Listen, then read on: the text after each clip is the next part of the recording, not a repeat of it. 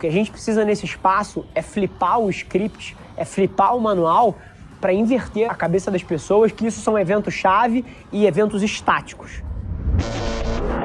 Esse é o Nas Trincheiras. A forma como você faz alguém mudar de comportamento, você tem que interromper a história que ela se conta. Todo mundo aqui, todo mundo se conta uma história sobre quem é, de onde veio, por que faz o que faz. Todo mundo tem uma narrativa interna. E a forma como você muda o comportamento de alguém é quando você interrompe a narrativa interna da pessoa. E você causa uma reação emocional nela. Ninguém muda de, de atitude ninguém muda de trajetória de vida com argumentos racionais. Se informação fosse o game changer, se informação fosse o que fizesse as pessoas mudarem, tava todo mundo rico, bonito e feliz. Isso é muito óbvio. Então, tipo assim, não é informação que faz as pessoas mudarem. São reações emocionais. Por que, que alguém, quando é demitido e quando passa por uma, pedreira na vida pessoal, falta de dinheiro, na hora que consegue um outro emprego, arrebenta nesse emprego e valoriza e dá um gás. Porque ele teve uma reação emocional que mudou o sistema de crença dele. Mesma coisa um cara obeso, 180 quilos, que recebe um diagnóstico de morte do médico dele e fala que daqui a um ano vai morrer. E aí o cara muda todos os hábitos, não só emagrece, como vive até os 95 anos. Tem vários casos desses.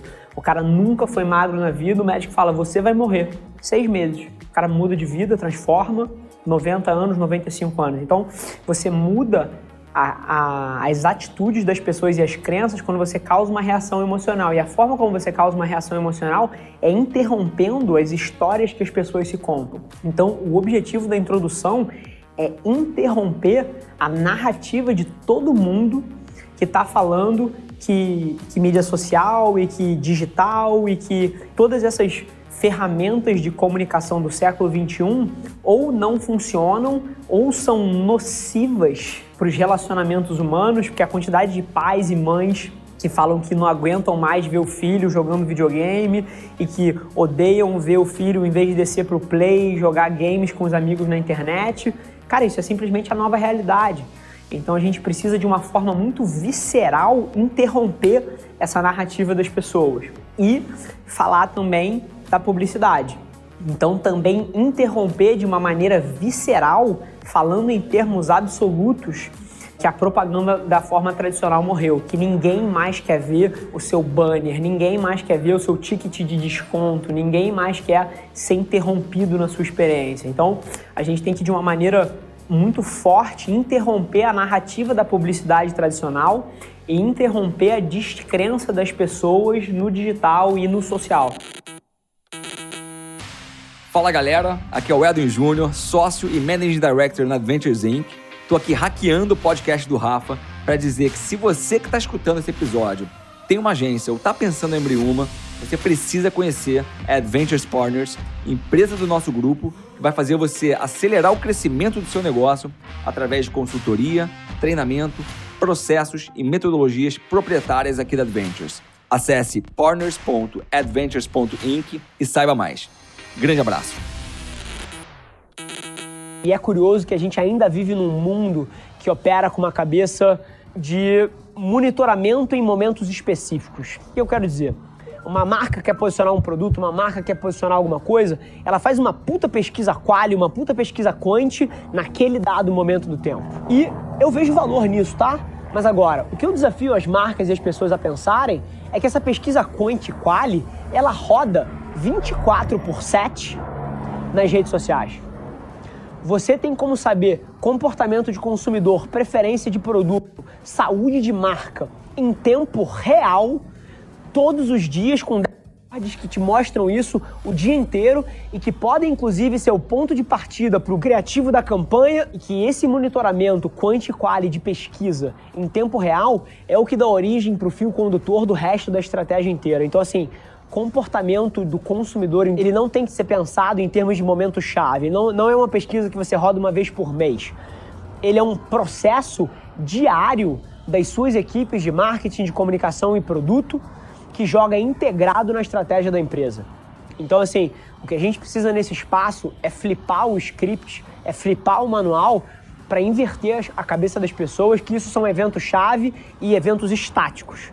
Porque isso roda todos os dias em tempo real e em escala e com qualidade de informação suficiente para ser acionável em termos de tomada de decisão nas 7, 11 plataformas. No meu caso aqui já tem 18, 20. Eu monitoro 20 plataformas diferentes aqui, que são onde a formação de opinião está sendo feita, que são os data points que você deveria estar interessado para orientar a, a educação da sua marca em relação aos consumidores. Então essa é a provocação.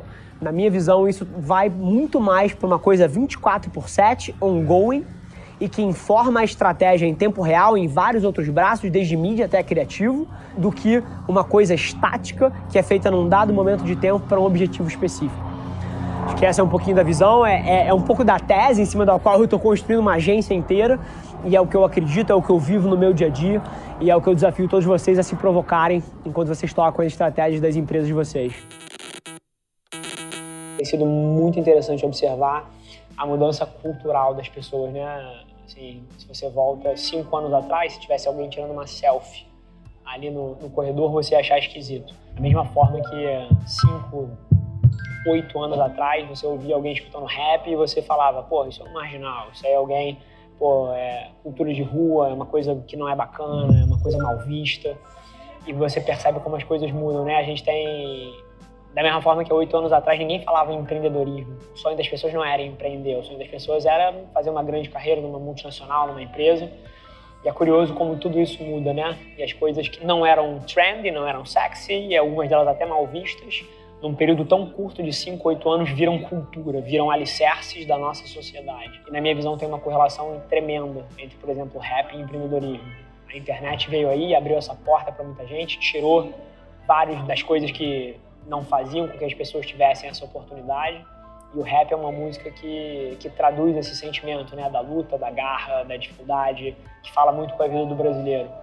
E se eu tivesse que fazer uma previsão aqui, à medida que o empreendedorismo ficar cada vez mais hypado e cada vez mais pessoas olharem para isso como uma, uma ferramenta de transformação de vida, eu acho que o rap vem junto. A gente vai ver aí nos próximos 30, 40 anos, muito vovô ouvindo rap, ouvindo Mateca, ouvindo Jonga, ouvindo Mathieu. Isso é uma coisa que vai acontecer nos próximos anos e é muito legal olhar a cultura de um país mudando à medida que a sociedade evolui.